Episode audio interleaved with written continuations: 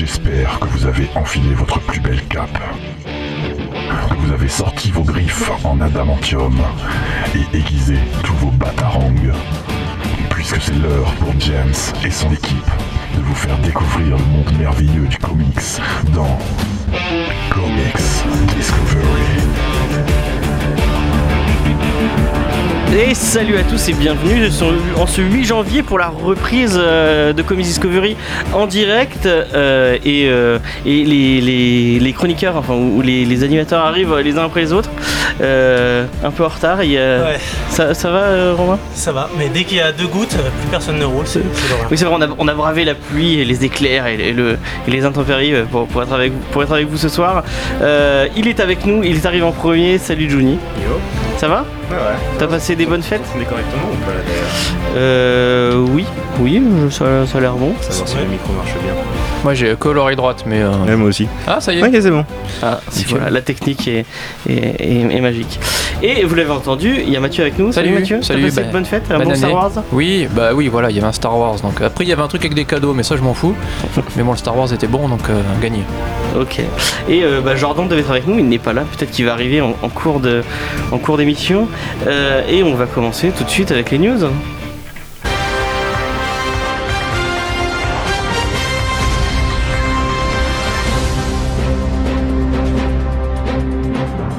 Et on commence ces news avec euh, une news que j'ai appelée un spawn muet, puisque euh, depuis l'annonce à la dernière Comic Con du film euh, Spawn, on n'avait pas eu trop trop de, de, news par rapport au film qui va être réalisé par son propre créateur de personnage Todd McFarlane.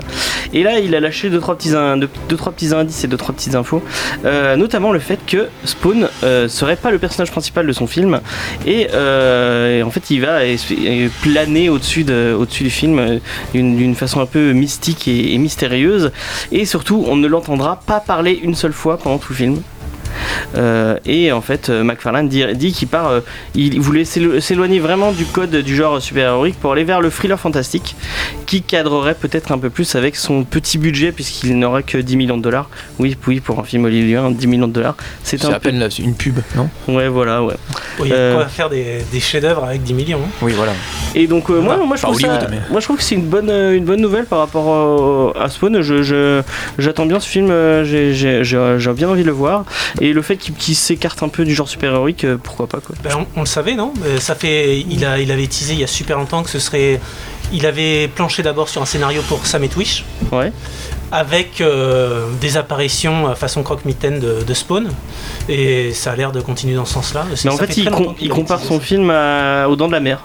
C'est euh, C'est risqué ça, c'est extrêmement Lequel? Le premier, je pense. Je savais même pas que Spawn savait nager. risqué. Non mais c'est Il aura un maillot c'est- rouge? C'est très risqué comme truc parce que déjà le fait qu'il ait commencé par un script sur Sam Twitch, ça veut dire qu'il est parti sur un angle où il s'est dit on va faire une histoire sur deux gars normaux qui se retrouvent dans un monde avec des phénomènes paranormaux. Le problème c'est que s'il fait son marketing basé sur Spawn et que tu arrives au film et que Spawn est quasiment pas dedans, je me pose un peu la question de savoir comment les gens l'effet Prometheus, euh, Ah, tout bah, le monde c'est veut voir parce l'alien. et les gens qui veulent voir Spawn, ils vont aller, bien. ils vont y aller pour voir Spawn, et s'il y est pas, euh, Apparemment, le seul élément fantastique du film, ce sera Spawn, et on le, on le verra pas beaucoup. euh. Après, Enfin, Romain a, a raison en, en disant qu'avec 10 millions, tu peux faire un bon film. Si jamais tu, tu as effectivement un bon scénario et puis un angle intéressant, là, peut-être le souci, entre guillemets, j'ai rien contre Monsieur McFarlane, mais c'est lui qui réalise. Je... il est c'est- pas réalisateur en plus. Non, du coup, ça va être com- peut-être compliqué, de, même s'il adore, euh, le- c'est le créateur, tout ce que Il, tu il veux. était pas réel sur la première série animée, je dis peut-être une connerie, mais Ah, je sais pas. enfin, il me semble qu'il intervenait assez haut dans le. Mais c'est Ouais, pas la même, c'est Oui, pas c'est le pas- même, c'est pas c'est du pas tout du le tout le même taf. Il a toujours été impliqué, oui, mais là, pour le coup, ça demande peut-être un petit peu d'ingéniosité, un petit peu de débrouillardise, un, un système D un peu pour effet- Tu peux éventuellement faire quelque chose de fantastique avec un très petit budget. Il, a- il y a eu des films très très bien. Il y a It Follows, par exemple, il y a quelques temps, que j'ai Ouais. trouvé super bon, alors qu'en fait, c'était une truc de possession avec euh, quelqu'un qui marche droit. Oui, oui. Et il n'y avait aucun effet visuel et ça faisait super flipper. Du coup, mais là, effectivement, pouvoir vraiment de qui va s'entourer, mais Monsieur McFarlane à la réal, ça me paraît Je compliqué. sais plus qui c'est qui réalisait le premier film, qui était euh, qui, bon, qui, qui- qui a très très mal vieilli, mais qui était très, très, regardable très à l'époque. Qui était euh, avant la grosse vague des super-héros, alors que ça intéressait personne, donc on peut pas y enlever ça. Puis ils, ont, ils ont pas réussi à designer sa cape et je pense Non. que le, le fait de moins mettre Spawn, ça, Il y aura il passera sa ça cape, parce que sa cape c'est vraiment l'élément central de son costume Ouais, il est- et Ouais. c'est très très difficilement Mais modélisable. déjà pour l'époque, le- la, la scène, enfin pour les gens qui l'auraient pas vu, il y, a une- il y a une superbe scène où en fait où il est, il est au-dessus d'un toit et on voit vraiment toute sa cape qui se dé. Donc pour les, les- les gens qui connaîtraient pas Spawn, il a une cape qui est un, qui est un, défi- qui est un, qui est un- qui est infini qui est pratiquement. vivante en fait. C'est son costume, c'est euh, c'est comme un symbiote, comme euh, style Venom. Il réagit en, en fonction de, de ce qui se passe autour de lui et sa cape, elle elle l'aide pour combattre. Mais Clairement, elle, elle d'un le défend. building. Elle, le- dans le film Ouais. et après il saute à travers une glace et ça c'était enfin pour l'époque c'était super joli Ouais, après sa cape euh, fait une armure à sa moto, sa Oui, cape. euh, Par contre, effectivement, l'idée de l'avoir un peu en croque-mitaine comme ça, sans désacraliser le personnage, c'est plutôt une bonne idée. C'est comme euh, l'alien, par exemple, à un moment donné, dans l'un des premiers où tu, tu, tu- tu le vois pas trop, tu sais Oui, qu'il oui, est là oui. dans l'ombre, c'est une menace. En plus, ça demande pas forcément énormément. tu le vois vraiment qu'à la fin en fait Voilà. Mais ça, ça reprend aussi euh, une des meilleures séries Spawn, c'était euh, The Undead Spawn, où vraiment c'est l'histoire de, gens qui sont dans l'univers de Spawn, et on voit le, fait de... En fait, c'est le- l'existence même de Spawn, comment elle interagit sur leur vie. Et Ah, le c'est- fait de croiser c'est vraiment c'est- impressionnant. Des fois, ils, ils le croisent à peine, on voit même pas une sur une case. Et des fois même, on en, ent- on en entend juste parler, Mhm. et on le voit même pas Spawn de, de toute l'histoire. C'est des petites scénettes, et c'est c'est vraiment génial. Donc je pense que ça peut. ça et peut toi être tu bon conseilles beaucoup la je sais pas si vous l'avez tous vu autour de la table la série animée qui était, qui était sympathique moi j'ai vu que le début Quelques épisodes, ouais, j'ai des bons souvenirs. Moi j'avais adoré. Euh, elle est très courte et puis il n'y a pas vraiment de fin de mémoire. Et elle va reprendre, euh, il me semble. ah ok c'est Ou, cool ou- ou alors ce sera un reboot, ou alors, enfin, ou alors ils vont la refaire, soit, ou alors ils vont la reprendre. Je sais plus. Ok, bah c'est cool. Et ben on va passer à une autre news. Et euh, on va vous parler encore de. Parce que euh, les adaptations comics, ce n'est pas que Image ou Marvel ou DC, puisque, euh, on vous l'avait déjà dit, il va y avoir une web série autour euh, de la franchise euh, de Valiant, donc le petit, le, petit, le petit éditeur, et notamment une, franchise de film aussi. mais là, on parle de la web série, mais il y a une autre franchise de film, et j'ai vu ce, matin sur Twitter que apparemment Vin Diesel serait pressenti comme pour jouer Bloodshot. Euh, Ah, Bloodshot, un pe- personnage a énormément de dialogue, du coup ça va changer totalement. Oui, Bloodshot, c'est euh, c'est un espèce de. C'est un- Wolverine et Punisher ensemble. Oui, Wolverine, ouais, Wolverine Punisher, Captain America, on va dire éventuellement. C'est un, un soldat à qui on a injecté des nanomachines qui le rendent quasiment invulnérable. A une machine à tuer en fait, et euh, au bout d'un moment, effectivement, il va se rendre compte qu'il est plus que ça, et puis il va se retourner contre son. c'est assez classique comme, euh, comme Oui, oui. concept, on va dire, mais c'est relativement dark, glauque et assez. euh, C'est un peu plus mature que ce voilà, c'est un peu plus mature que ce qu'on peut voir chez Marvel justement. Donc il y a Jeff Lemire a fait une, il est en train de, de scénariser. C'est Ouais, les plutôt trucs bien chez foutu. Bliss Comics, ouais, c'est pas mal. Ouais, ouais, c'est plutôt psychologiquement. Notamment le premier qui est vraiment très très bien. donc euh, pour- euh, oui, alors après par contre, euh, il est pas très, il parle pas beaucoup euh, Bloodshot. Il y a, énorme- il y a peut-être énormément de choses à faire sur, sur le jeu d'acteur. Et bon là encore une fois, je vais pas me fâcher avec Monsieur Diesel, mais il va qu'il travaille. Il Ouais. joue très bien Groot, euh, je trouve. hein. Oui, on reconnaît bien. Au niveau du visage. euh, Ben voilà, il change pas, il fait pareil. Euh, et euh, bah, la web série, ça va être les gens euh, d'une chaîne YouTube qui s'appelle euh, euh, Bat in the Sun, qui faisait déjà une série qui s'appelle Super Hero Beatdown, où en fait ils prenaient deux héros euh, complètement. bah, notamment là, il y avait Boba Fett versus Star Lord ou Punisher versus Red Hood. C'était un peu bas du front, en mode ju- juste deux héros qui se tapent sur la gueule, mais c'était assez stylé avec des costumes assez sympathiques. Je me souviens notamment d'un. c'était Wolverine contre Batman qui était assez cool.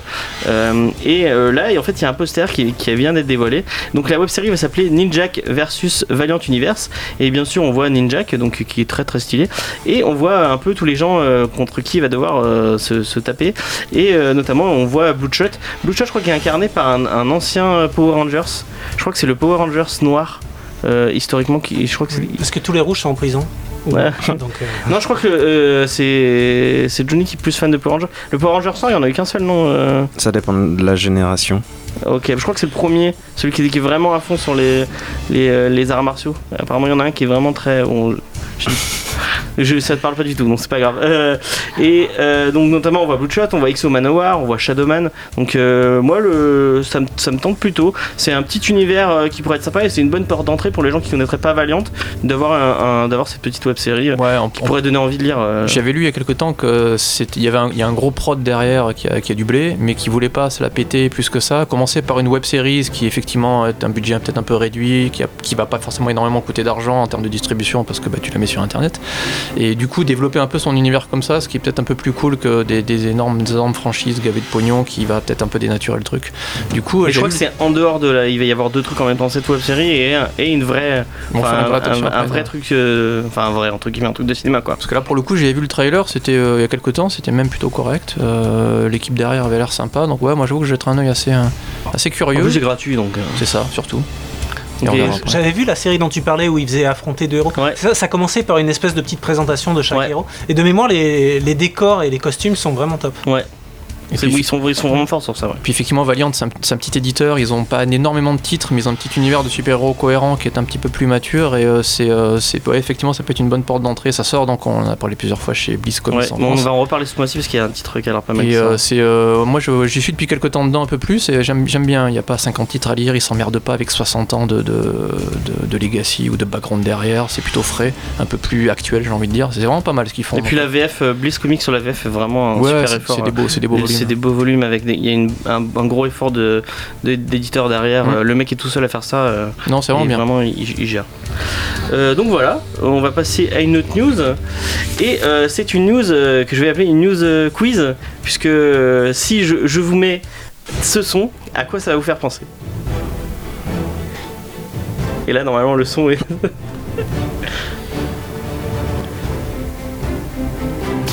ah voilà.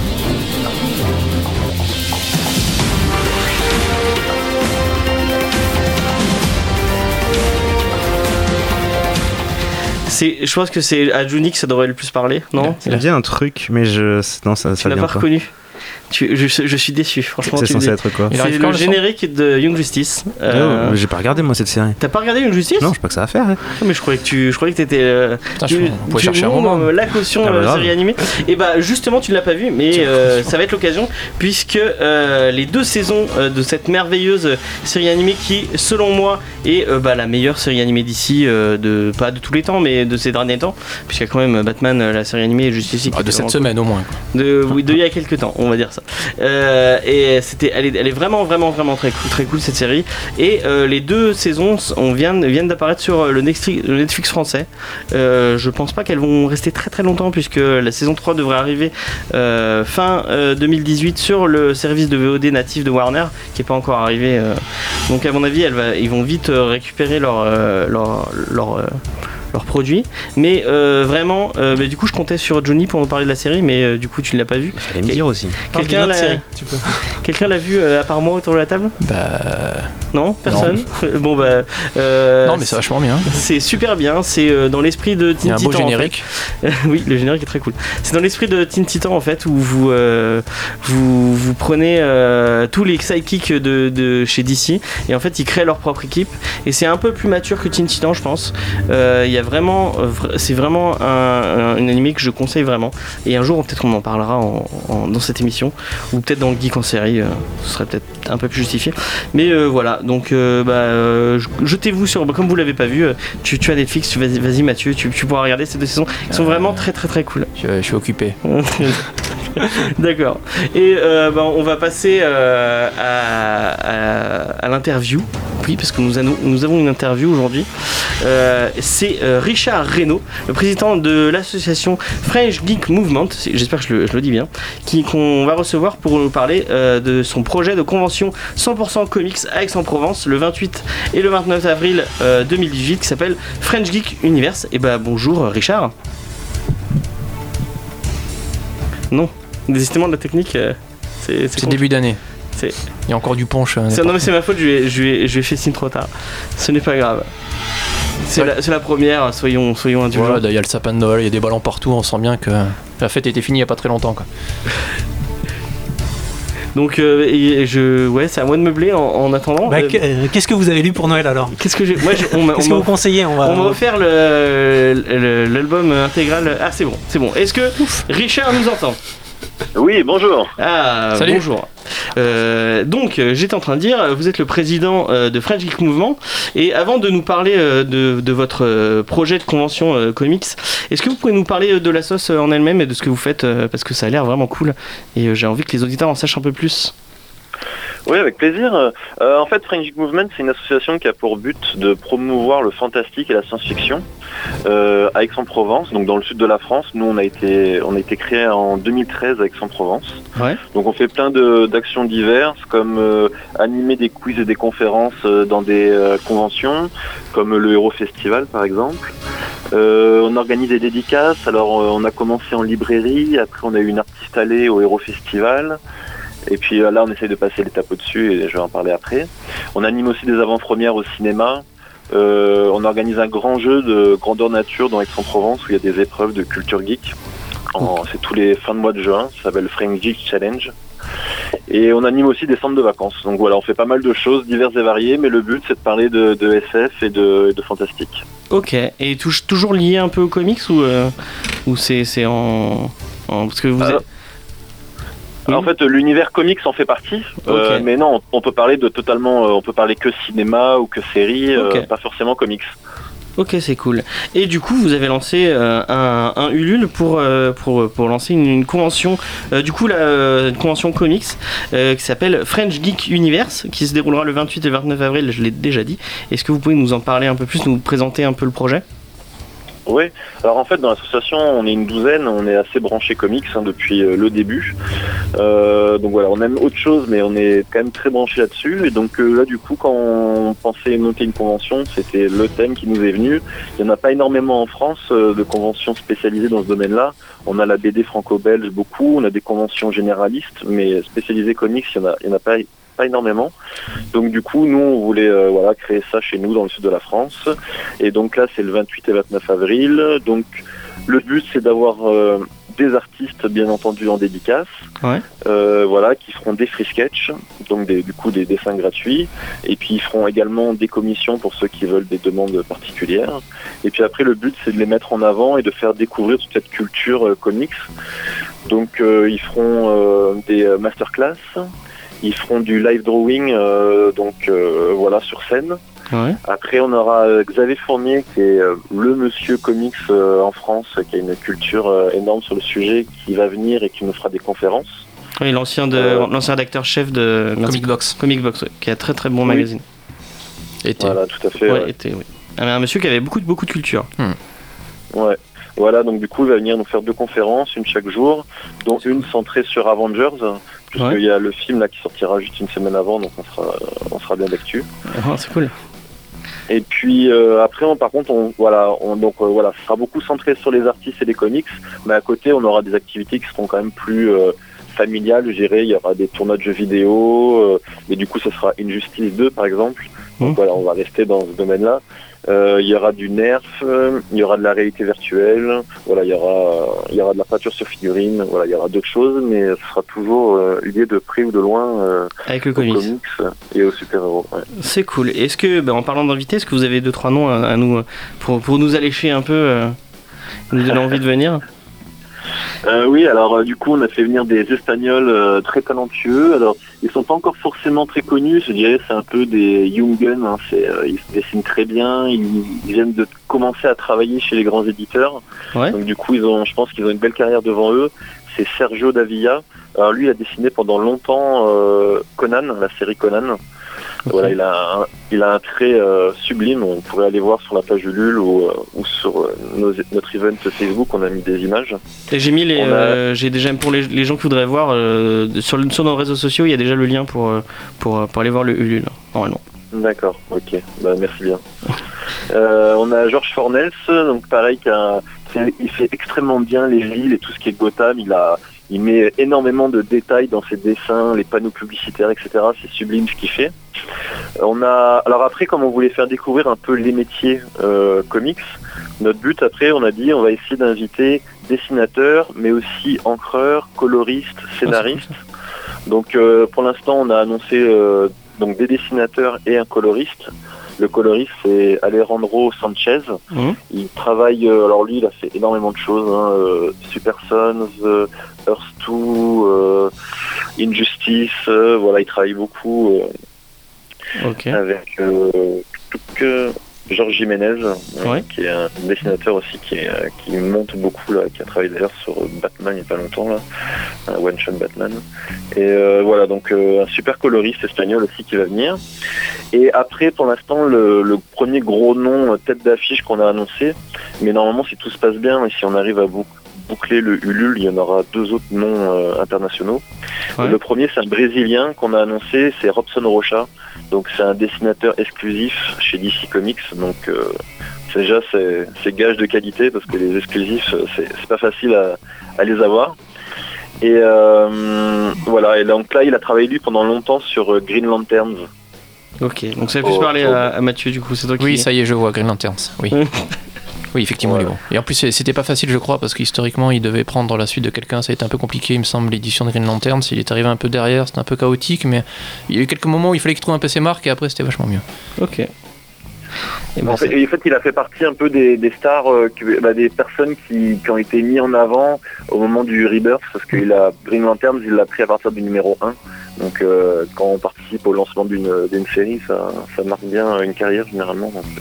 Ok, c'est cool. Bah, ça, ça donne envie euh, de venir. Euh, J'avais une autre question. Euh, c'est- quel est, euh, selon vous, euh, le point qui fait que vous différenciez un peu toutes ces conventions qu'on voit un peu popper à droite et à gauche, qui, bah, sans, sans, sans être méchant, ressemblent un peu à des grosses, des gros supermarchés geeks en fait. Ouais. Ouais, bah tout, ouais, en fait, tout à fait. C'est ça, nous, on a essayé de, de, de se différencier un peu de ça. euh, parce que, bon, nous, on est une euh, association, euh, euh, je dirais petite hein, association. On, on, on bouge bien, mais on reste quand même, on n'a pas des budgets pharaoniques pour organiser des conventions d'une taille extraordinaire. Donc déjà, il y aura le côté, c'est une salle de 400 mètres carrés là qu'on va avoir avec terrasse et jardin. Donc il y a un côté qui va être convivial et familial. Voilà, ça sera pas, voilà, il y aura, ça sera pas immense, on va pas se perdre là-dedans. Je pense que tout le monde euh, pourra essayer de faire connaissance, on pourra voir les, les artistes assez facilement. Euh, voilà, il n'y aura pas des, des queues euh, de plusieurs heures, etc. Euh, et puis euh, après, euh, c'est pas une boutique géante aussi. Effectivement, on va avoir des stands, on va avoir des libraires, euh, des éditeurs. Là, on a été contacté par des petits éditeurs pour qu'ils vont venir aussi avoir des stands. Mais voilà, il y aura, euh, grosso modo, il y aura une douzaine de stands. Mais voilà, le but c'est pas de de vendre du, du produit, c'est plus euh, vraiment de, de mettre en valeur des artistes et, et de présenter la culture comics. euh, Ok. Vous avez des gros éditeurs qui vous soutiennent, euh, genre Urban ou Panini qui... Euh, bah, non, pour l'instant, on les a pas contactés. On attendait de, de bien boucler, de- d'annoncer les encore euh, quelques têtes d'affiche. Mais Ouais. euh, voilà, je pense que bah, Urban nous ont soutenus pendant longtemps. Ils nous ont envoyé des bouquins pour des lots, pour des quiz, des choses comme ça. Donc, euh, donc je pense qu'il y a quelque chose qui se fera euh, naturellement. Ok. Et voilà. Et euh, du coup, en parlant plus du, du, du financement participatif, à quoi ça va se- Enfin, est-ce que euh, vous avez besoin vraiment d'aller à 100% pour pour pouvoir faire la convention? Et est-ce qu'il y a des, des, des contreparties un peu cool pour les gens qui voudraient qui voudraient vous aider financièrement?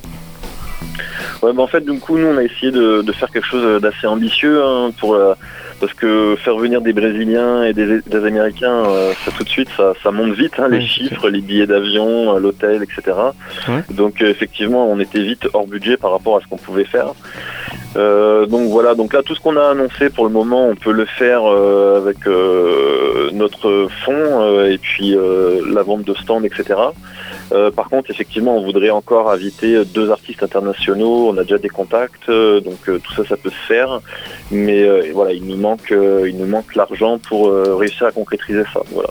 Donc le but là, ce serait d'avoir du coup trois noms internationaux et trois noms européens, plus Mhm. après des invités comme euh, des Français comme euh, Xavier Fournier, et puis le dessinateur de l'affiche euh, Ludo Rodriguez. Et euh, voilà, donc euh, pour aller, pour que nos ambitions euh, puissent aller jusque là, et je pense que les gens recherchent, parce que nous on essaie, Robson Rocha par exemple, il est jamais venu en France, donc voilà, on essaye d'amener des gens talentueux qui sont jamais venus en France. Donc si les gens veulent en voir d'autres, des comme ça, il faut, euh, il faut nous aider un peu pour qu'on puisse euh, les faire venir en France. voilà. Ok. Et au niveau Au des niveau des Ouais, voilà. vous avez. Ouais. Au niveau des contreparties, du coup, déjà, il y a une sorte, euh, c'est une sorte de prévente en fait. Hein, on peut avoir euh, les billets d'entrée à tarif euh, le plus faible possible. Hein. Euh, voilà, c'est le moment où si quand on veut venir, il faut les acheter les billets. Donc ça c'est le c'est le minimum. Euh, après on fait des marque-pages et des prints. Alors nous on fait à chaque fois qu'on fait venir des artistes en fait on leur fait faire des prints euh, bien sympas qu'on vend 10-15 euros selon si on est adhérent ou pas de l'association. Et voilà il y en a qui partent, c'est des petites éditions, hein, généralement c'est 50, des fois on monte à 100. Et il y en a qui, qui partent comme des bouchées de pain. par exemple. Par exemple, le dernier qu'on a fait venir, on avait fait venir un artiste philippin qui s'appelait Steven Segovia et euh, il nous avait fait un super print et voilà, les 50 sont partis direct. Ouais, c'est cool. Donc voilà, donc, donc euh, ça du coup c'est pareil, on peut les gagner vraiment à moindre coût euh, sur le Ulule, ils sont, euh, ils reviennent quasiment à rien. Et, euh, et après on a des avantages carrément. en- on, peut avoir aussi des tickets de tombola, on va faire deux grandes tombolas dans la convention Ouais. où on a mis euh, dedans des dessins originaux. Donc euh, certains qui ont des valeurs, euh, ça doit être 200, 250 euros euh, si on les avait commandés comme ça à un dessinateur. Euh, voilà, des prints en édition im- limitée aussi de américains, etc. Plein de choses, euh, vraiment des, des beaux trucs. Donc il y a une contrepartie, on peut avoir ces tickets tombola, tombola pardon, également à moitié prix. Et puis après, les dernières contreparties, c'est euh, avoir des places réservées sur euh, les premiers rangs de la scène ou avoir un accès VIP euh, à la convention avec des places de parking, des vestiaires, un goûter. Et la dernière contrepartie, c'est une rencontre personnalisée avec un artiste au choix pendant 30 minutes, voilà, qui peut dessiner. euh, donc il y a, il y a le dessin, mais sur une durée qui est plus longue, ou après on peut aller discuter dans un petit coin cosy avec euh, l'artiste euh, Ah, pendant 30 nice, hein. minutes. Voilà, après on choisit un peu ce qu'on, voilà, la personne qui prend la contrepartie choisit ce qu'il veut faire avec. Les contreparties sont Et, cool, euh, en tout cas. Hmm. Est-ce que vous avez Ouais, des questions coup. autour de la table? Pas particulièrement, non. Par contre, euh, je trouve ça bien, euh, malin certes, mais bien de, de- de prendre des, euh, des artistes comme ça qui sont sur le début de carrière, parce que bon, effectivement, ils sont peut-être plus faciles à avoir. Et puis, ça, les noms changent pas mal, mine de rien. Je vais pas trop trop dans les conventions, mais j'ai l'impression que c'est un poil toujours les mêmes qui tournent. Là, pour le coup, c'est, ils sont assez nouveaux. Mhm. Et puis, le fait effectivement de tabler sur pas uniquement du dessineux, mais ouais, un peu d'encreur, un peu de, un peu de scénariste, un peu de coloriste, tout ça, c'est, bien aussi. ouais, ça permet d'agrandir un peu, le, de montrer aux gens qu'il n'y a pas que effectivement le, le fameux dessinateur. Il y a derrière, il y a un paquet de monde aussi. Quoi. Donc les, les initiatives sont vraiment cool, je trouve en tout cas. quoi. Ouais. Et- Merci. Moi, je voulais, je voulais annoncer, enfin annoncer. euh, je sais que euh, on voulait monter avec un, un pote, donc on- je pense qu'on on sera. euh, si vous, si les Ah. gens, les auditeurs voudraient nous croiser. euh, Bon, mais désolé alors. euh, ben, on, on y sera, je pense. de- vous pourrez réserver votre 28 et votre 29 euh, avril 2018 pour, pour ça. Vous êtes Et, bienvenue. et ben merci beaucoup. Euh, et ben merci, euh, merci euh, Richard. Euh, euh, ben, on vous souhaite une bonne soirée, puis on va continuer Ouais, bonne chance. l'émission tranquillement. C'est Juni qui va prendre la main puisque on change un peu de formule et euh, c'est une personne qui va s'occuper de la review. Euh, cette semaine, on va vous parler de Moon Knight. Euh, et euh, bah voilà, on va laisser la main. il triche, il a un téléphone. La, la version 2016. Euh, attends, j'ai fait mes notes et tout. Je me suis préparé. Bien, avec une feuille de Il- papier. Tu vois, il fait les, il fait les choses bien. J'ai une note, une feuille Enfin, de papier. c'est Siri qui va lire le truc et il Donc, va rien faire. Moon. Knight, euh, euh, dont le nom se traduit en français par Chevalier de la Lune.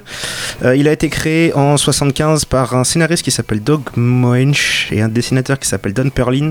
À la base, juste euh, un peu comme le Punisher avec Spider-Man, il apparaissait en antagoniste et il n'était pas particulièrement censé rester. Mais euh, il a eu pas mal de succès, ce qui fait qu'au fil des années, il est revenu plusieurs fois. Et euh, donc en 1980, Doug Moench toujours avec cette fois Bill Sienkiewicz, qui est un gros nom de la bande dessinée euh, américaine, qui, lui ont imaginé toute une origine. En 1985, il est encore une fois revenu, cette fois-ci par Alan Zelenet et Chris Warner. Pour, euh, comment dire, c'était la première introduction d'un élément qui est assez majeur dans l'histoire dont on va parler aujourd'hui, c'est-à-dire qu'il est, euh, malade mental en fait. Il a, euh, il a ce qu'on appelle en anglais un dissociative dis- disorder, c'est-à-dire qu'il a plusieurs personnalités dans sa tête. À ne pas confondre avec la schizophrénie, parce qu'apparemment c'est un, une confusion que les médias ont, tendance à faire souvent, parce que ben, les films aiment bien avoir des malades mentaux avec des maladies mentales un peu mélangées. Euh, donc le problème de maladie mentale que Moon Knight a est qu'il a environ trois personnalités dans sa tête. Chacune d'entre elles avec euh, sa personnalité, ses euh, habitudes, son mode de vie, etc. Et forcément, ça lui pose quelques petits soucis. Donc je vais commencer par raconter l'origine du personnage et ensuite on va arriver au bouquin dont on va parler aujourd'hui. L'origine est relativement simple, c'est l'histoire de Mark Spector qui est un fils de rabbin euh, de, des États-Unis qui devient militaire puis ensuite mercenaire parce qu'ils se sont rendus compte euh, chez les militaires que justement il était légèrement instable et euh, est devenu mercenaire en pendant une mission avec un véritable meurtrier mercenaire sanguinaire qui apparemment est cannibale aussi. Il se fait tuer. Un mec sympa quoi. Ouais, et voilà, le, le- le fameux cannibale s'attaque à des, à des euh, archéologues qui euh, sortaient la statue et le temple d'un dieu qui s'appelle Khonshu, qui est un dieu égyptien. Donc, euh, s'attaquant à la population innocente, Mark Spector décide de les protéger. Il se fait tuer et euh, amener devant la statue du fameux dieu Khonshu, le dieu de la lune, qui est entre guillemets le protecteur des voyageurs de la nuit. Et euh, Khonshu le ramène à la vie et là démarre en fait un- une vie un peu étrange pour lui où il est un peu à mi-chemin entre les éléments surnaturels sont potentiellement réels ou bien justement le fait qu'il est malade mental fait qu'il imagine toutes ces choses-là, que ce qu'il voit n'est absolument pas réel et que le fait d'être Moon Knight, Moon Knight, en fait est une manière de d'expier les crimes qu'il a commis quand il était mercenaire et aussi de pouvoir se lâcher un peu au niveau euh, hallucination, etc. Euh, donc euh, l'histoire en fait qu'on a aujourd'hui, elle a été euh, écrite par euh, ah purée, j'ai perdu mes notes. Warren. non, c'est les meilleurs. Oui, elle a été écrite par Alice. et elle a été dessinée en grande majorité par, euh, par euh, un homme qui s'appelle Greg Smallwood, que j'aime beaucoup, qui dessine principalement au crayon. Euh, L'histoire de cette histoire-là, c'est euh, Mark Spector qui commence dans un hôpital psychiatrique où toute la population à l'intérieur est folle, a priori, comme lui. Et tous les euh, docteurs qui s'occupent de lui sont tous des gros pervers dégueulasses qui l'attachent à une table et lui filent des gros euh, électrochocs dans la tête parce que visiblement ça les fait beaucoup rigoler. Et euh, l'histoire en fait commence avec la prémisse de est-ce que ce qu'il voit est réel ou pas quand il a reçu ces, électrochocs dans la tête et qu'il se rend compte que ces geôliers ont des têtes de, de crocodile? Est-ce qu'ils ont vraiment une tête de crocodile ou est-ce qu'il a imaginé ça? C'est assez cliché en fait à la base. Là où ça devient intéressant, c'est que ça se passe dans l'univers Marvel. Et on sait tous que dans l'univers Marvel, quand tu as un dieu nordique qui est euh, l'un des personnages principaux, c'est assez difficile de faire croire qu'un homme à tête de crocodile, c'est pas plausible. Du coup, le scénariste en fait l'a très bien pris en compte et plutôt que de centrer l'histoire sur euh, est-ce que ces événements sont réels ou pas, il passe très rapidement au fait que Mark Spector est effectivement entouré d'événements surnaturels. Mais ça n'empêche pas d'être fou, ça n'empêche pas d'avoir plusieurs personnalités différentes, et euh, c'est à partir de là en fait que l'histoire devient vraiment intéressante et que la narration s'en ressent vraiment beaucoup. Donc au dessin, on a euh, quelque chose comme trois ou quatre, ouais, on a quatre dessinateurs dif- différents. Et euh, j'ai fait une petite liste de, comment chacun d'entre eux justement représente chacune des personnalités différentes. Parce que chacun d'entre eux est assigné à une des personnalités à l'intérieur de la tête de Mark Spector. Donc on a Greg Smallwood, qui est le dessinateur entre guillemets principal de la série avec qui on commence. Euh, son, trait est principalement fait au crayon avec une espèce de texture de grain qui donne un peu un côté euh, vieux film à ses histoires. Et à ça est ajouté la couleur de Jordi Belair qui tape beaucoup dans le vert, mais un vert glauque, un vert angoissant, où elle tape justement sur le fait que ça se passe dans un hôpital psychiatrique, c'est un personnage qui doit s'échapper, qui doit emmener avec lui tous les autres euh, patients qui sont séquestrés à l'intérieur. C'est elle qui fait la couleur sur tous les. euh, Bah, en fait, elle est là depuis un moment déjà. J'avais découvert Moon Knight par euh, le bouquin dessiné par Declan Shalvey. Et Oh. euh, c'est elle qui faisait la, la colo là-bas aussi. Et pareil, c'était beaucoup de vert. Et, euh, et en fait, c'est vraiment dans l'ambiance. C'est-à-dire que la manière dont elle a géré la couleur pour Moon Knight, qui est extrêmement magnifique, c'est. euh, tout est. Tous les personnages autour de Moon Knight ont une texture, ont des euh, nuances, etc. Il y a beaucoup de couleurs, il y a beaucoup de, il y a beaucoup d'ambiance. Moon Knight, par contre, ils essayent vraiment de tabler sur le côté spectral du personnage. C'est-à-dire qu'il est habillé entièrement en blanc. Et son costume n'a absolument aucune nuance, aucune ombre à part celle du, du- trait euh, ancrage, entre guillemets, même si, ça- même si là c'est du crayon. Et ça lui donne justement un côté fantomatique. À cela est ajouté que, euh, comme c'est un personnage qui table un peu sur le, le concept de maladie mentale qui, entre guillemets, ouvre un, un sorte de, troisième œil vers le monde surnaturel, son masque, quand il le met sur son visage, il peut voir que les gens en ont des têtes de crocodile ou des têtes de jackal. Euh, pareil pour son l'un de ses amis qui est un vieux euh, SDF qui apparemment a pas mal pris d'acide quand il était plus jeune et euh, pareil il peut voir justement les phénomènes surnaturels parce que son cerveau s'est ouvert à ça. Euh, le deuxième dessinateur, c'est Wilfredo Torres, que j'aime beaucoup parce qu'il a un dessin qui justement convient bien à l'une des personnalités de, de Mark, qui s'appelle Steven, qui euh, dans l'histoire est un producteur de films Marvel qui réalise le film Moon Knight pour Marvel Entertainment et qui a entre guillemets la vie parfaite, c'est-à-dire qu'il sort avec l'actrice principale, euh, le design, de, enfin tout le dessin, toute la colo sont table vraiment sur un côté un peu Liechtenstein, c'est-à-dire que c'est très joli, c'est très propre. On dirait un épisode de Mad Men, mais, mais sans, sans le côté dépressif. Donc c'est très joli, mais justement on sait en fait que ce- qu'il n'est pas vraiment réel et ça, ça fait un peu factice et c'est justement pour ça que c'est en fait, cas. ce que je demandais tout à l'heure, si c'était elle qui. euh, Ouais, si alors, c'est Belair qui fait la, la colo sur chaque euh, dessinateur. a priori sur tous, sauf sur euh, celui qui est dessiné par euh, Francavilla. Euh, Francesco Francavilla qui fait euh, le- les histoires de Jack, qui est un chauffeur de taxi, c'est encore une fois une des personnalités de Marc. Ouais. Et euh, là par contre le dessin est beaucoup plus orienté euh, vieux comics sur les détectives, les, rues un peu sales, c'est un côté un peu taxi driver en un peu fait. pulp hein, aussi. Ouais, voilà, c'est genre taxi, taxi driver, mais avec un énorme filtre néon par-dessus. Le dessin marche moyennement selon certaines cases, parce que son anatomie n'est pas toujours super au point. Il a un ancrage qui peut être assez brouillon parfois. Mais je crois que c'est plus ou moins voulu, je sais pas trop. Mais je suis pas très fan de son dessin, mais c'est vraiment plus une question de goût. Par contre, il y en a un qui m'a vraiment beaucoup plu, c'est James Stocco, qui fait euh, une toute nouvelle euh, personnalité pour, euh, pour Mark, qui est un pilote de vaisseau spatial dans l'espace qui doit protéger la Lune. Enfin, l'histoire Oui, est un peu alambiquée. Cool, Et, euh, en fait, le truc, c'est que la manière dont c'est construit, c'est que chacun d'entre eux a un découpage différent qui correspond à son personnage, chacun d'entre eux a un style qui correspond au personnage. Et euh, là où ça devient vraiment intéressant, c'est que le, le bouquin est créé, il y a une, espèce d'osmose entre ces différents styles, où le scénariste a fait en, en sorte que, un peu comme dans les films qui suivent plusieurs personnages différents, ça commence avec de longues séquences où on se concentre sur un personnage pendant plusieurs pages. Puis au fur et à mesure qu'on avance, tous ces personnages sont voués à se rencontrer et à prendre conscience en fait qu'aucun d'entre eux n'est réel et qui sont tous dans la même tête. Du coup, le découpage devient de plus en plus, il monte en crescendo en fait. Les pages couvrant chaque personnage deviennent de plus en plus courtes jusqu'à arriver à la page finale où ils se retrouvent tous en même temps, les uns en face des autres. Et euh, le gros message en fait de ce bouquin, c'est euh, malgré le fait qu'il est fou, comment il fait pour vivre avec ce problème et comment il fait pour concilier toutes les personnalités qu'il a à l'intérieur de son cerveau et comment il fait justement pour accepter le fait que parfois il voit des choses et elles sont pas nécessairement réelles. La fin, la fin est très simple, mais c'est une espèce de message d'espoir, presque j'ai envie de dire, sur ben, la maladie mentale et qu'est-ce que c'est d'en avoir une, comment on fait pour vivre avec. J'aime bien l'idée. C'était un petit peu simpliste sur les bords, mais euh, l'initiative était sympathique. Du coup, je me pose la question de savoir euh, qu'est-ce qui, qu'est-ce, est-ce que vous avez des exemples de bandes dessinées en, en comics principalement, je dirais, qui traitent de ce type de sujet, c'est-à-dire la maladie mentale, comment on, comment on en vit? On faire un tour de table pour savoir donner. Parce qu'il y a que toi qui as donné ton avis. C'est justement Et- pour ça que je dis ça, c'est pour aller avec. Le, et l'autre question, c'est euh, qu'est-ce que vous avez pensé du traitement de la maladie mentale dans ce bouquin-là? Et la dernière, Marvel est très porté sur la représentation des gens, et je crois que c'est le seul super-héros qu'ils ont qui traite de ça. Du coup, j'aimerais bien savoir ce que vous pensez de, ben, justement, de est-ce que ça a marché ou pas Est-ce que c'est une initiative intéressante? On m'a pas dit qu'il fallait bosser, moi. On m'a dit euh, il fait tout et puis tu te démerdes. Euh, alors, euh, moi j'ai beaucoup aimé aussi, donc je, je rejoins l'avis général de, de Juni. J'ai même l'impression, c'est depuis quelque temps que, en tout cas chez Marvel, que j'en lis un petit peu plus, tu as vraiment deux styles de comics. Tu as les gros Avengers et les gros Discmen qui se tapent sur la gueule de partout.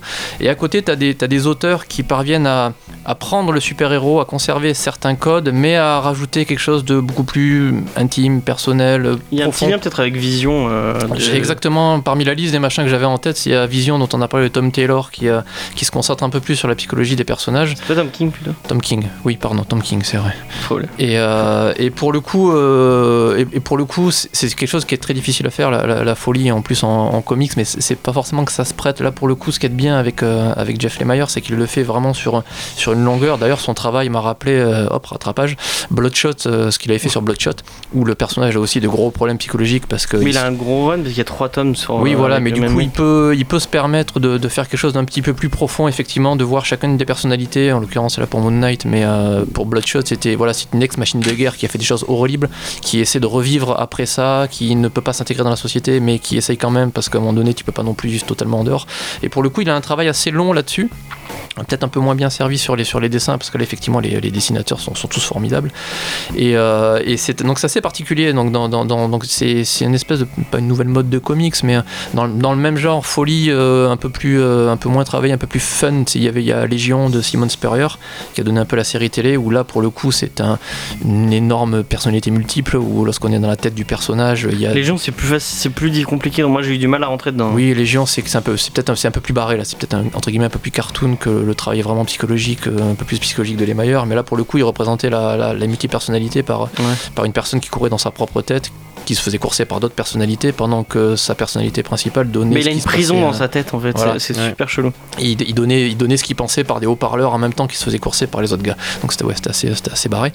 Euh, euh, du coup, euh, oui, du, en, en- en comics comme ça, en plus, il y a vraiment, il y a vraiment un début, il y a une- un traitement de la folie, il y a une, une vraie fin derrière, effectivement, qui est même plutôt, euh, plutôt heureuse et c'est pas plus mal parce qu'à un moment donné, c'est quand même assez oppressant et euh, tu finis vraiment par te dire que ce pauvre, euh, ce pauvre Spector, il, il- il en chie quand même particulièrement. Et du coup, la fin, tu respires un peu en disant, putain, c'est bon, c'est pas définitif, mais pff, il a quand même traversé d'énormes épreuves. Et, euh, et donc pour le coup, c'est ouais, voilà, moi j'ai beaucoup aimé. Alors du coup, j'ai réfléchi effectivement après la folie dans les comics. Bah, à part Légion, j'en avais quelques-unes, mais pour le c'est c'est moins travaillé sérieux. Il y a Happy de Grant Morrison aussi, qui est une série télé où là c'est un, un ex-flic euh, viré la police, je crois, parce qu'il était violent et qui était obligé Il faut de que je la mette la série, j'ai pas. Je bah, pas. j'ai ouais, j'ai pas eu d'écho, mais voilà, il est obligé de cohabiter avec une licorne, je crois, donc ça, c'est un peu cartoon. mais c'est euh, tu là, c'est vraiment pour le coup le choc entre deux mondes. Euh, La, la folie est représentée par d'un côté une vie très glauque et de l'autre côté une licorne bleue qui tourne autour. Et euh, il y a une, une- une forme de folie aussi que j'ai eu il y a pas très longtemps, dont j'ai encore oublié de ramener les comics à, à Romain, euh, qui, qui est beaucoup plus Lovecraftienne. C'est euh, c'est Providence d'Alan Moore. Alors là, pour le coup, on est en plein dans Lovecraft. Et en fait, c'est mais là aussi, c'est le même principe. C'est-à-dire qu'il y a trois volumes reliés et c'est vraiment une folie crescendo où on part de quelque chose d'excessivement concret et pendant toute une grosse partie du comics, le personnage qui est un écrivain qui a envie d'écrire un roman sur la face cachée des États-Unis euh, commence à avoir des personnages un peu bizarres, des événements totalement étranges. Et pendant quelques temps, on sait vraiment pas trop si ce qui se voit est vrai ou si en fait son état qui est totalement dépressif parce qu'il s'est euh, séparé de sa copine euh, qui s'est suicidée au début de volume. On apprend un peu après que c'était pas sa copine, c'était son copain et qu'on est au mi- milieu du XXe siècle et que c'est pas forcément facile d'être gay à ce moment-là. Et pour le coup, pendant très très longtemps, voilà, on sait pas trop si ce qu'il voit est la réalité ou, pas du tout. Alan Moore, il fait du super travail. Et un tout petit peu dans le même genre, en beaucoup plus barré, il y a The Nameless de Grant Morrison avec Chris Burnham qui est assez empreint de, de culture Lovecraftienne. Sauf que là, pour le coup, on comprend quasiment rien comme euh, ce que fait Grant Morrison. Donc euh, il y a, on sait pas si ça se passe dans la tête des gens, dans un plan astral, dans, dans la réalité ou les trois mélangés. Mais il utilise pas mal euh, de trucs pour nous perturber, du, genre, voilà, le mec a une vision. Bon, c'est forcément une vision parce qu'il se passe un machin complètement dégueulasse et ça peut pas exister dans la réalité. Sauf que trois pages après, il y a un événement qui fait en lien une personne qui lui raconte exactement les mêmes trucs. Et donc très vite, on sait plus trop où ça en est. Mais pour le coup, c'est fait exprès. Là où les Mayer, je trouve qu'effectivement, effectivement, il travaille un peu plus en. Très vite, on sait que ce qu'il voit est la réalité. Par Mhm. contre, c'est après ce qui se passe dans la tête du gars et comment est-ce qu'il va résoudre ses problèmes qui, euh, qui, qui- qui est plutôt intéressant. Et euh, sinon, oui, du coup, en comparaison, j'en ai pas beaucoup parce que mine de rien, c'est plutôt Bah, très bien, bien ce qu'il a fait. Et, euh, et voilà, donc moi je conseille beaucoup. Il n'y a pas énormément de. Il doit y avoir peut-être deux reliés, ça va faire au final. Ouais, à peu près. Il y a 14, il y a 14 Il y chapitres. en a trois, il y en a trois. Trois reliés, ouais. Et euh, voilà, moi ça fait partie vraiment de ces comics de super-héros intelligents. Je trouve que Lemaier, il avait fait un peu pareil avec euh, Old Man Logan. Il était parti sur le fameux titre de Mark Millar euh, avec un Logan dans le futur où les super méchants ont gagné. Et, euh, et il a fait une, série qui est superbement dessinée par Andrea Sorrentino d'ailleurs. Et en fait, il prend un, un concept de super-héros ultra connu avec des gros méchants qui se foutent sur la gueule et il fait quelque chose de beaucoup plus intimiste où on voit Logan qui rencontre une fille, qui essaie de fonder une famille, qui ne veut plus se servir de ses griffes parce qu'il a fait un carnage avant et psychologiquement il est complètement anéanti. Et pour le coup, il y a beaucoup plus un travail en profondeur là-dessus. Les Mayer fait bien, bien. On aime bien les genre. meilleurs. Oui, on aime bien les meilleurs. On, en a parlé plusieurs Oui. fois. euh, Monsieur Les Mayer, si vous nous écoutez. c'est Euh, un mec dont on apprécie beaucoup le taf. Oui, et du coup, c'est bien que Marvel lui ait laissé un peu de temps pour, pour euh, dérouler ça, parce que euh, après, la folie dans les comics, c'est assez simple. En général, c'est des illusions, c'est euh, des, euh, des alus, c'est tu te parles à toi-même, enfin, c'est moi, le, basique. le lien que je vois avec Moon Knight et la, et la folie, du coup, c'est peut-être la, la folie des.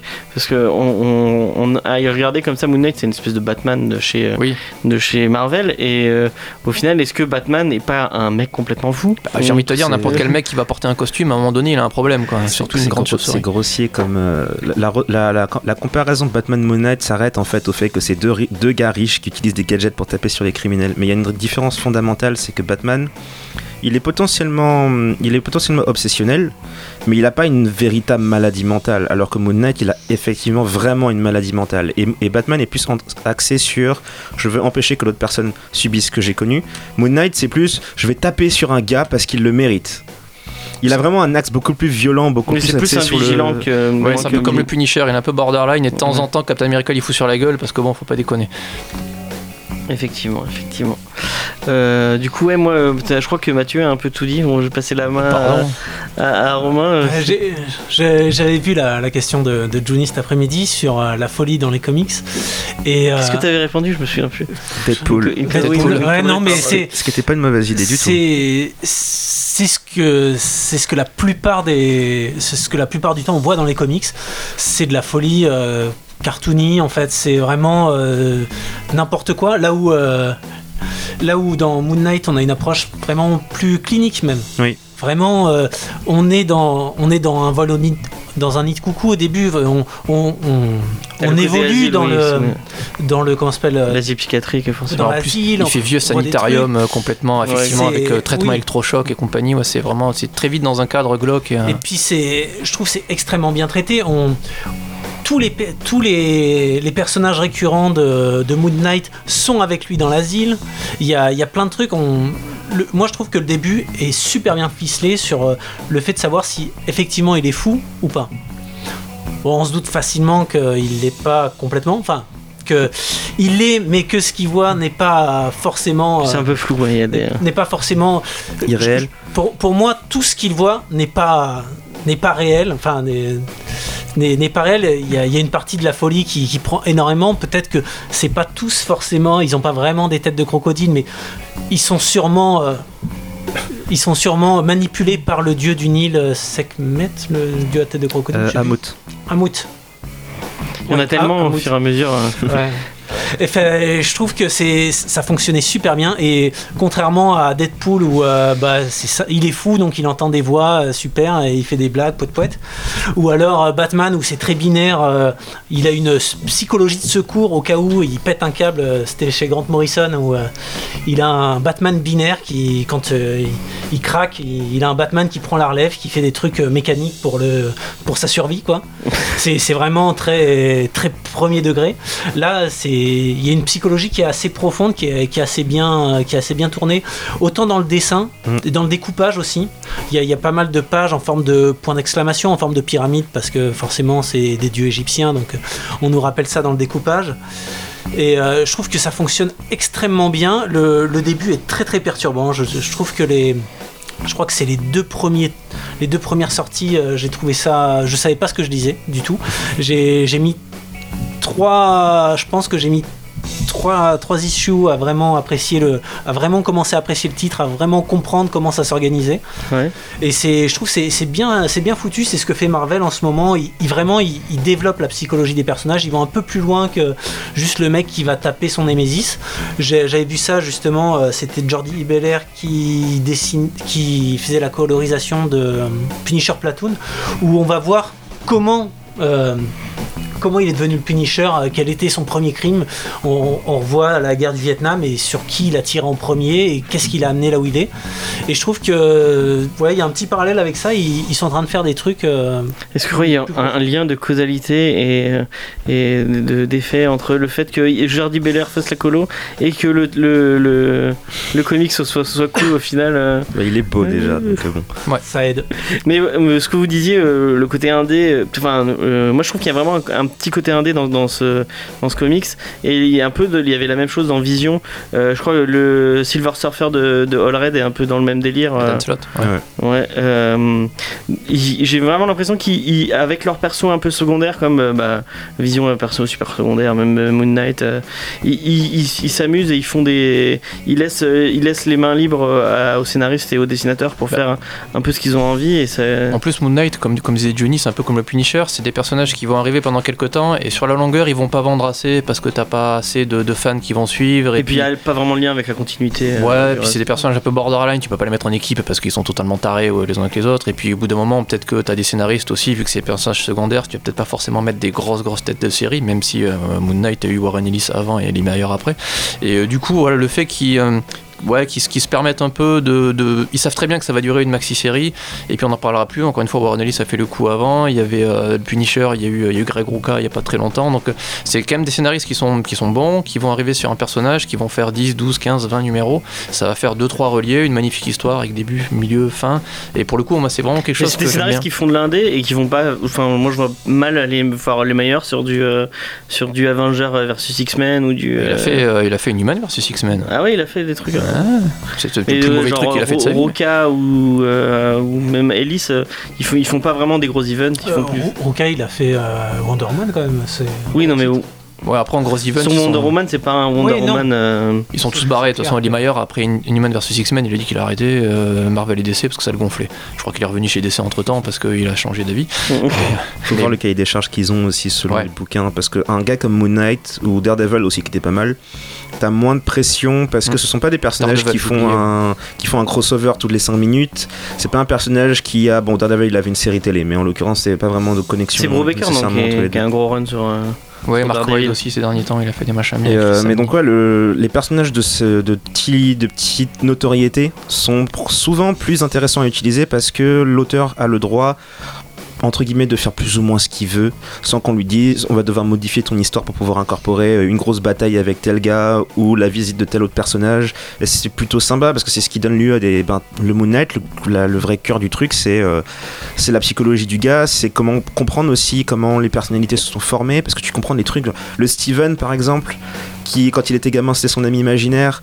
Et, et le Steven a grandi pour devenir un producteur de cinéma riche et populaire. Et t'as une scène où il, il- t'as Mark qui discute avec Steven qui a pas l'air de réaliser qu'ils ont le même visage. Et Steven qui lui dit ouais mon père il est jamais là. De toute façon c'est pas grave quand je serai grand j'aurai pas besoin de lui je serai riche et puissant et tout et, tu, en fait, c'est là que tu comprends que c'est comme ça que Mark a absorbé le fait que son père à lui est pas super présent et qu'il est un peu distant par rapport à lui et qu'il a du mal à comprendre comment son fils fonctionne et que pour, pour contrôler, il a, il, a créé un, il a créé un futur producteur de cinéma. Bah, c'est génial en fait, c'est le cœur du truc, c'est tout l'aspect affronter des monstres et euh, affronter des trucs égyptiens, c'est un, c'est un bonus. C'est c'est vraiment la, la recherche psychologique qui est intéressante. Je crois pas qu'il y ait beaucoup de scènes d'action. euh, Il y a deux trois coups de poing, un coup de Ouais. lance et. Non, c'est ça, il y a beaucoup de courses poursuites. Il y a peut-être un mini cahier des charges pour Ouais. le coup comics à un moment donné parce qu'il faut un ennemi de la semaine, mais là c'est pense. très intelligemment fait. C'est pas juste une excuse. euh, voilà, il fait, mais voilà, on sent bien que c'est tout le parcours psychologique du perso et les meilleurs le greffe sur une problématique de super-héros parce qu'il faut quand même un méchant pour taper dessus à un moment donné. Mais euh, pour le coup, c'est plutôt bien fait. Ouais. Ce qui est intelligent, c'est qu'on n'a pas eu un Némésis en collant avec un casque ridicule. On avait vraiment eu. euh, c'est, il est son propre Némésis en fait. Il Ouais. est, grâce à enfin, avec cette folie, il y avait énormément de choses à. C'est aussi une bonne intro. exploiter. Pardon, vas-y. Euh, non, avant que j'oublie, parce que c'est un élément un, peu important, je pense, pour les gens qui connaissent pas le personnage, vu qu'il est pas très connu. C'est une bonne intro au perso, parce qu'il y a en plus des séquences de flashback qui racontent comment il est né, d'où il vient, et euh, probablement même plus intéressant pour les nouveaux lecteurs que le bouquin juste avant par Chalvi, qui expliquait pas grand-chose. Le début est peut-être un peu compliqué parce qu'il y a beaucoup de personnages d'un coup, donc. Ouais, mais ça c'est pas, euh, pas dramatique. Par exemple, je les connaissais pas tout son tout son cast secondaire, je les avais jamais vus avant. Et euh, mais le truc c'est que j'aurais tendance à, à conseiller aux gens de le lire parce qu'il est bien et de le lire sans prendre en compte le fait qu'il y a eu d'autres choses avant. Donc les lire- personnages lire le secondaires. Wikipédia avant. Bon, Faire un, un Oh, petit non, même ça c'est pas nécessaire. Mais vraiment prendre ça comme si c'était un bouquin totalement original, il y avait rien eu avant, et le, le- le- le lire comme un truc nouveau. Et euh, il y a toutes les informations nécessaires sont à l'intérieur. Ça Bah, pourrait c'est- être une série courte indé, ça, ça passerait très bien. Ouais. Pas besoin d'autre chose. En plus en 3 en trois tomes, euh, ça va. C'est même d'autant mieux parce que là, pour le coup, quand le personnage commence dans l'asile, quand tu connais pas le perso, tu te dis, tu te demandes effectivement s'il est pas complètement taré, s'il a pas tout inventé. Alors que si tu connais un peu la perso, tu sais que Moon Knight a existé, qu'il a fait des choses Ah. avant. Bon, alors que quand t'arrives frais, euh, effectivement, tu te dis qu'il a, quand même un gros souci, ce monsieur. Effectivement. Même si au final il a un gros souci. Oui. Euh, D'ailleurs, euh, la raison pour laquelle je disais que Deadpool était un bon choix en termes de folie euh, en BD, c'est qu'il y a, y, y une utilité scénaristique chez Deadpool. C'est-à-dire qu'il n'est pas juste fou, juste pour le délire du truc. Enfin, forcément, il y a un élément comique qui est très fort. Mais quand il pense, sa folie fait qu'il est capable de briser le quatrième mur et de te parler à toi, le lecteur. Et là, de rien, c'est- tout bête, mais le fait d'avoir pensé à ça, d'avoir décidé d'utiliser son, son état psychologique comme un outil narratif, enfin, c'est pas n'importe qui qui aurait pu y penser, je pense. Donc, je trouvais ça sympathique. Oui, à la base Deadpool, c'était, moi je trouve que c'était une bonne idée. qui est un peu parti en couille. qui, Comme qui a été récupéré par des les Ouais. produits marketing et, Ils ont exagéré. et c'est mais il y a, y a deux euh, il y a deux personnages chez Marvel qui, qui peuvent discuter avec le lecteur il y a c'est l'ennemi de euh, Jessica Jones celui qui Euh, est dans la série d'ailleurs qui, qui grève pourpre Qu'il grève. Ouais qui Ah. grève. Je- il me semble que il me semble que c'est le deuxième personnage qui qu'il parle au lecteur. euh, il arrive à parler au lecteur? J'ai- j'ai- j'avais vu ça euh, Il y a pas Gwenpool aussi, toi qui es fan de Gwenpool euh. Ah, c'est toi. Mais euh, je crois que sa série a été annulée non? Ouais. Ah ouais, mais super, elle est bien sa série. Il y a, Ah il y a Zoé euh, et qui se reconnaîtra qui m'a dit que sa série était vraiment très cool. Euh, donc, euh, on- un dernier petit truc. euh, J'entends plein de gens qui me disent ouais, euh, Moon Knight, euh, faudrait qu'il soit euh, dans, les, dans, dans, dans le truc Netflix avec. euh, c'est un, un personnage qu'ils aimeraient beaucoup euh, voir avec Daredevil, Iron Fist et, et compagnie. Est-ce que Je valide. tu valides? Ça dépend, du, ça dépend de l'angle et comme toujours c'est euh, comment c'est fait et par exemple autant Iron Fist j'avais regretté qu'il n'y ait pas assez de mystique cette histoire là avec le- la- l'asile et les créatures et tout là ça pourrait faire une très bonne série Netflix de 8 épisodes où tu suis justement son évolution psychologique ça pourrait faire un très beau Bah, ils truc f- Déjà, ils font 13. déjà. Ouais, d'habitude, ouais, il, il, il tireront en longueur. euh. Non, Mais mais oui, c'est- c'est faisable T'aurais après 5 euh, épisodes dans le asile. le temps c'est faisable mais alors les crossovers ce serait alors justement ça, ça euh, fait, ça fout vraiment les boules de voir ce qu'il ferait avec euh, Iron Fist ou avec euh, Luke Cage. Je le ferais Qui pas en rencontre crossover avec eux. Il y avait une image qui Ouais, m'avait c'est- fait très plaisir où c'était lui avec Punisher, Blade, Ghost Rider et je crois que c'était tout d'ailleurs. Et, euh, Paria. et euh, ouais, non mais c'est, ce serait extrêmement fun à voir, je dangereux. pense. Mais il a jamais été dans. euh, C'est un dans remake des Thunderbolt Goonies, ou euh. Dans, euh, Moon Knight, Ouais. il- en, en équipe, euh, il avait été dans The Secret Avengers, moi le dernier que j'avais lu, Ah, mais. Oh, euh, merde. pas très très très très intéressant non plus. C'était euh, la caution, euh, je dis rien, et puis de temps en temps j'ai tarté un mec, euh, puis il me regardait pas bizarrement, sinon vous en prenez une aussi. Oh, si on fouille, il a dû avoir un team-up avec Deadpool. Oui, oui, oui, ouais, oui, oui. Qui ne l'a pas eu Qui n'a pas eu son team Même toi, t'as Même moi, j'ai eu un team-up avec Deadpool. Euh, bon, bah, on a fait le tour. Est-ce que vous avez une reco euh, que- euh, dernier tour de table, vous, vous con- on conseille quand même les, les trois tomes. C'est oui, quand, même assez- c'est quand même- facilement. c'est quand même assez particulier. hein, c'est, enfin, je trouve pour un nouveau lecteur de comics de se lancer là-dedans, il faut quand même les- se laisser un peu porter au début parce qu'effectivement, comme disait Romain, tu sais pas trop trop ce que tu lis. Mais peut-être pour ceux qui connaissent un poil plus les super-héros et qui en a un peu marre de voir des mecs en collant se foutre sur la gueule sur d'autres peintres en collant et qu'à la fin c'est même plus qui est qui parce qu'ils sont tous colorés de partout.